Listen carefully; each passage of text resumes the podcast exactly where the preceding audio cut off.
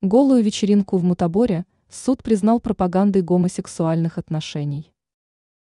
Скандальную вечеринку блогера Ивлеевой в московском клубе «Мутабор» суд признал пропагандой нетрадиционных сексуальных отношений.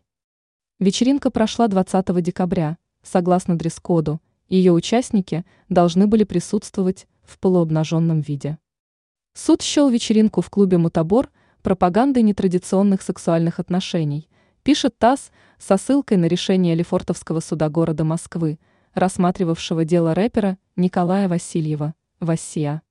Напомним, что фигурант был арестован на 15 суток за хулиганство и оштрафован.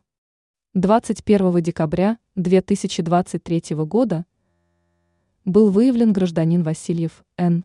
М., который участвовал в тематической вечеринке в ночном клубе «Мутабор», направленной на пропаганду нетрадиционных сексуальных отношений, выразившуюся в распространении информации, направленной на формирование нетрадиционных сексуальных установок.